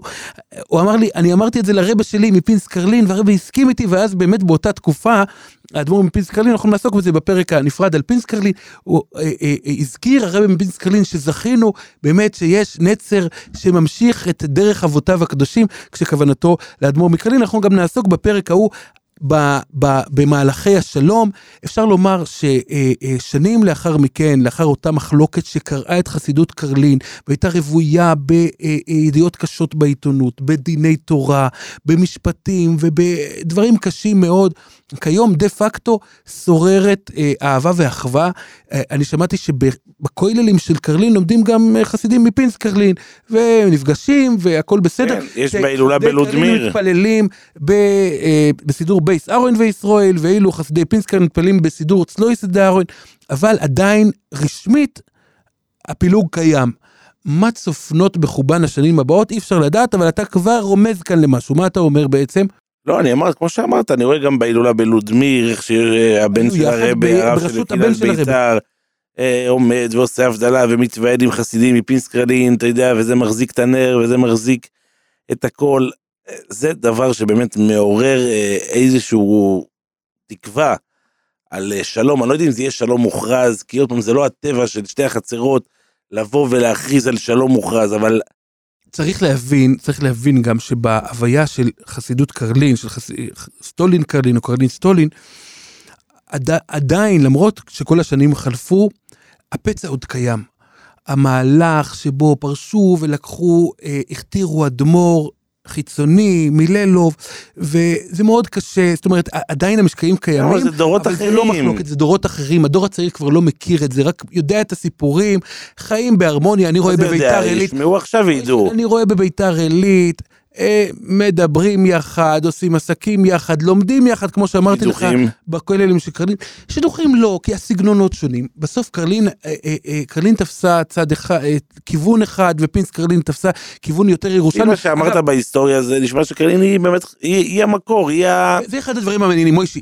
למעשה, כשאתה מתבונן בזה היסטורית, זה מאוד מעניין. כשאתה מתבונן היסטורית, אתה מבין שכיום כבר אין סיבה למחלוקת שהייתה ברור. אז. זאת אומרת, בדיעבד, אם חסידי פינס קרלין, האלטה קרלינרס, היו יודעים, היו יכולים לחזות קדימה מה יקרה, איך הרבה, איך הנצר הקדוש של רבי יוחנן, הנכד של רבי יוחנן מקרלין, יגדל ויהפוך לאחד ממנהיגי, המנהיגים הבולטים בעולם החסידות, אז הם גם הם היו מחכים בסבלנות ומכתירים אותו, אבל הם לא ידעו את זה. אבל מה, מוישי, אין בהיסטוריה, זה אני יכול לומר לך באחריות. חסידויות בדרך כלל לא מתאחדות אחרי, אחרי ש, שהיה פיצול, גם אם הסיבה לפיצול אה, התבטלה. חסידויות רק מתפצלות עוד. זה, זה תהליך שהוא גם מבורך, כי ככה יש, אתה יודע, יש יותר חסידויות, יש יותר פינות בעולם החסידי. אפשר יותר להתייעץ עם האדמו"ר. אבל, יש פחות- כן, אבל, אבל, אבל, אבל הסיבה כיום כבר לא קיימת. היו, היו חסידים כבר אז שאמרו בשנ... שלאחר שהוכתר הרבי הנוכחי, חסידים באלטה קרלינרס אצל הזקנים, בפינס קרלין, שאמרו אם היינו יודעים, אז בטח שהיינו מחכים, אבל אלה היו שנים קשות, היו דמויות, צריך, יש דמויות, רבי ישעיה שלטובסקי, שהיה מזקני האלתרס, שהיה מהמנהיגים של האלתרס, שהוא היה דמות בולטת, ומולו היה את הרב אה, פייבל אוירבוך, שהוא היה ממנהיגי היונגרס. אלה היו תקופות קשות, אבל היום באמת כבר אין את הסיבה אה, למחלוקת הזאת, ולכן בפועל, בשטח, אתה לא רואה את המחלוקות. אבל מוישי, על מי עוד לא דיברנו? יש עוד דמות שצריך להזכיר אותו בהקשר הזה של הפודקאסט על חסידי קרלין, וזה הרבה... חסיד ירושלים? רגע, לפני זה, זה הרבי מלויצק. טוב, זה פה- זה לא יוחנן- זה פודקאסט בפני עצמו. היום, אחיו של הרבי, אחיו הצעיר של הרבי מקרלין. תראה, ולמעשה- אם אנחנו רוצים לעשות על קרלין, אנחנו צריכים לעשות כמה וכמה פרקים. זה לא זה לא מסתיים אף פעם. לא, על לויצק אפשר גם לדבר בפודקאסט של אלכסנדר, כי הוא חתן של הרבי מאלכסנדר, נכון. אז אולי נדבר שמה. אז רק נאמר בשתי מילים, באמצע שנות התשעים למעשה אה, אה, התרכז קהל חסידים לא גדול סביב הרבי מילויצק. האדמו"ר מקרלין, עודד. האדמו"ר מקרלין עודד את זה, שלח חסידים, כמה מחסידיו המבוגרים, אמר להם, אתם תלכו להתפלל אצל אחי הצעיר, והוא עודד אותו, זו תופעה שאין לה אח ורע, אנחנו יודעים על, על, על, על לצערנו חסידים של אחים שמתקוטטים ביניהם או חולקים ומתווכחים, פה הפוך, הרבי מעודד את אחיו הצעיר, הוא שולח חסידיו לאחיו הצעיר, וכמובן השתתפות, לא, פעילה בכל ה... ומעריצים בכל העולם. שטריימלך. בחתונות של לויצק וכן הלאה. אבל אה, האדמו"ר מילויצקי התפרסם, אה, עצם זה שהוא אדם באמת מיוחד בפני עצמו והברכות שלו מתקיימות. יש את האירוע ההיסטורי שהוא עושה כל שנה ב- במוצאי זויס חניקה, זה אירוע, טיש זויס חניקה שנמשך 14 שעות. וואו. שאז אז מחלקים בקרלין את הפומצ', המשקה האלכוהולי הזה ששמים אותו ביחד עם סוכר ותה ו... ו... קיצור כל הדברים הטובים שבעולם. הרבה ואז- קלוריות, אבל גם הרבה קדושה קדושה, וסגולה. ואז זה הראשי תיבות אה, פדואהו מריידס שחס, כן. שזה המשקה הזה, ובלויצק זה נמשך הטיש 14 שעות, האדמו"ר מברך ומחלק גם כוס לכל אחד ואחד. טיש, אני אומר לך, רב אריה, אני ואתה צריכים להשתתף בעזרת השם, זאת חנוכה הקרוב. אבל זה משהו מיוחד באמת. אז זה... לא נבטיח שלא יחכו לנו, אבל בוא. אז, זה, חסידות לויצק, שיש לו באמת לרבי מלויצק יש חסידי, או- אוהדים ומעריצים רבים בארצות הברית, ואתה הזכרת במילה, אז נאמר את זה גם במילה, עוד התפצלות מחסידות קרלין, אלה, זו הקבוצה של קהל חסידי ירושלים, שבשנת תשמ"ה התפצלה מקרלין על רקע קנאי, על רקע העובדה שבמוסדות קרלין כן אה, לקחו תקציבים, כמו שנוהגים רוב החסידויות, רוב החוגים ביהדות החרדית, והרבי מקרלין הוא מנהיג מאוד עצמאי, אתה יודע, אנחנו הזכרנו את זה, ב... זה מאוד מעניין מוישי, זו תופעה שמאוד אופיינית. דווקא. לאדמו"רים שקיבלו את ההנהגה בגיל צעיר, וישנם חסידים זקנים שהם חושבים שהם אלה שהם אה, שומרי החותם, ולכן זה גם בבלז זה קיים וגם בקרלין זה היה, כאשר היו כמה חסידים מבוגרים, רבי יוסל ציינביר, זכר צדיק לברכה ועוד, שחשבו שקרלין צריכה ללכת בדרך של העדה החרדית, צריכה להשתייך לעדה החרדית בירושלים, כפי שאכן היה אה, בשנים שתחת הנהגת רב אברום אלימלך, השם ייקום דמו, ולכן כאשר החלו, החלו מוסדות קרלין לקבל תקציבים מהמדינה, אז הם ארגנו מחאה, ואז הם למעשה, והאדמו"ר מקרלין, שמנהיג את חסידיו ביד רמה, ומצד אחד עומד על כך בכל התוקף, שקרלין לא מתערבת בפוליטיקה, קרלין איז נישקין פורטי, קרלין מישצח נישקין פוליטיק, והאדמו"ר אומר את זה לפני כל מערכת בחירות, אנחנו לא מתערבים, וכל אחד שיעשה מה שהוא מבין שצריך לעשות, אבל אה, בעניין הזה של אה, לקבל תקציבים מהמדינה, אז האדמו"ר הכריע לחיוב, ואז פרשה הקבוצה הזאת, בר, אה, שנקראת אה, קהל חסידי ירושלים, היא נמצאת ברחוב, יש להם בית כנסת ברחוב גרש, רבנו גרשום בירושלים, סמוך לשכונת הבוכרים, בשנים הראשונות לא היה להם אדמו"ר, ובשלב מסוים הם הכתירו על עצמם את אחד החסידים, יהודי בשם אה, רב הצדיק רב אברום שמחה חנון, בתור האדמו"ר מקהל חסידי ירושלים, וזה עוד, אה, עוד התפצלות קטנה מחסידות קרלין, אבל בסופו של דבר כיום כאשר אומרים קרלין, יודעים שהכוונה לחסידות שמרכזה בירושלים ובגבעת זאב, תחת שרביט הנהגתו של האדמו"ר שמעודד את חסידיו ללימוד תורה, ללימוד תורה, לקבוע עיתים לתורה, הוא לא נותן לאף חסיד להתחמק מהמטלה הזאת. הוא עוקב אחרי חסידיו, הוא יודע כשצריך לבלוש אחרי חסידיו ולומר לכל אחד מה שהוא צריך לעשות, וגם בנושא של הטכנולוגיה יש לו קו ייחודי מאוד, קו פרגמטי שמצד אחד לא עושה הנחות, האדמו"ר יכול לשאת שיחה גלויה נגד קבוצות הוואטסאפ, הוא יכול לומר לחסידיו, הייתה שיחה כזאת, נכון, יש כאלה שמחזיקים מכשיר מפוקח לצורכי פרנסה, אבל מה זה קבוצות הוואטסאפ שמדברים שם, לא שנורה ורכילס, לעזוב את הקבוצות ואז באותו, במוצאי. שבת, מוישי, מוצאי שבת שאחרי השיחה הזאת, נראתה עזיבה המונית של כל חסידי קרלין. מאז ועד היום לא. חזרו. אה, סגרו את הקבוצות של החסידות, זאת אומרת, האדמו"ר חי את הדור, מבין את הדור. יודע. המבט המפוכח של הרבה שמכיר את הדור, אי אפשר לערבב או, או לסבן או להגיד דברים שהם לא מדויקים, כי האדמו"ר יודע הכל, ובאמת זכורות השיחות שלו בתקופת הקורונה, שהוא נתן שיחות טלפוניות. אגב, הוא האדמו"ר אולי היחיד שזמין בסדר גודל כזה, שזמין טלפונית כל, כל יום, יש שעה שעה מסוימת. ביום, נדמה לי בין 2 ל-3, אל תתפוס אותי. גם מייל שאפשר להעביר לגבאי. שולחים מייל, לא לגביי, המייל חושב מגיע, לא, מוישי, המייל מגיע אני לרבה. לא- לא. הרבה רואה את המייל, ואז מתקשרים למחרת, לקבל והרבה תשובה? נותן תשובה. ואני פעם, של... כן, שלחתי מייל ולמחרת התקשרתי והרבה נתן תשובה. זאת אומרת, הרבה חי את הדור הזה עד הסוף, יודע, הוא הרופא של הדור, הוא מכיר את מחלות הדור, ויודע להמציא מזור, וכל זה, ומוישי, כאן צריך לתקן טעות מקרוב, אני אגיד לך, אני, צריך לתקן טעות נפוצה. בוא בוא נגיד לך כן. משהו, תשמע, כשפתחו את דובאי, אתה ראית תמונות ברשת, האדמו"ר ביקר האדמו"ר מש- בדובאי, כן. מסתובב ליד הבורג' חליפה יחד עם הרבנית והבן, אתה יודע, אתה שואל את עצמך, לא, אני לא שאלתי את עצמי, אבל אני יודע מי זה הרבי מקרלין, אבל שואל חסידים שלו, מה אתם אומרים על זה שהרבי נמצא בדובאי? אומרים, לכתחילה, אתה יודע, כאילו, הם לא מגמגמים, יותר- והם לא מצטדקים ולא בדיוק, אין מה, מתנצלים. אין פה, אין פה, לא שאני באתי אחד להקליט. הדברים המעניינים, מוישי, אני אומר, תשמע, ש- אתה רואה את הרבה, הוא באמת בן אדם, אני אומר לך, השקופש שלו, הכל אצלו ברור, קלורקייט, אמיתי אמיתי, ובאמת, ונזכה להיות, אולי באמת, אה, לא, אבל מוישי, אתה צריך להבין את זה. מבין? החס... לא, חסידי קרלין לא מצטדקים ולא מתנצלים? ולא חייבים? דין וחשבון, והפוך. לא ביקשתי דין וחשבון, אני להפך, דיברתי, אני אומר לך שאתה לא... מעט- מעטות הן החסידויות שבהם אתה רואה חסידים שדבוקים ברבה, שרופים על הרבה ברמה כזאת כמו שזה בקרלין. דברים יכול כאלה. להיות שזה גם המחל... הקשיים, השנים הקשות והמחלוקות, וכן, הניסיונות של כל מיני חוגים אחרים לבוז או, או להסתכל בעין עקומה.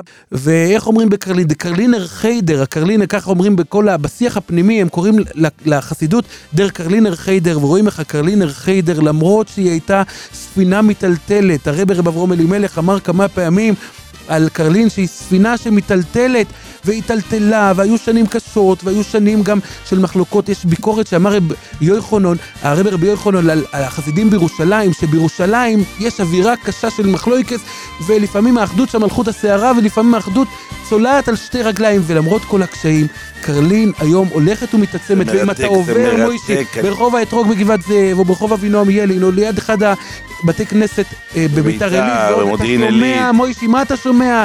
צעקה, הכל. כוי לשם יכוי לילה יולויס. וזאת קרלין המיוחדת במינה, אז באמת המלצה שלנו, תסורו לקרלין בשמחת בית השואבה, בזמן מרומם, אתם תשאבו דליים של שמחה. תודה מוישי שהיית איתנו. תודה רבה, ארליך.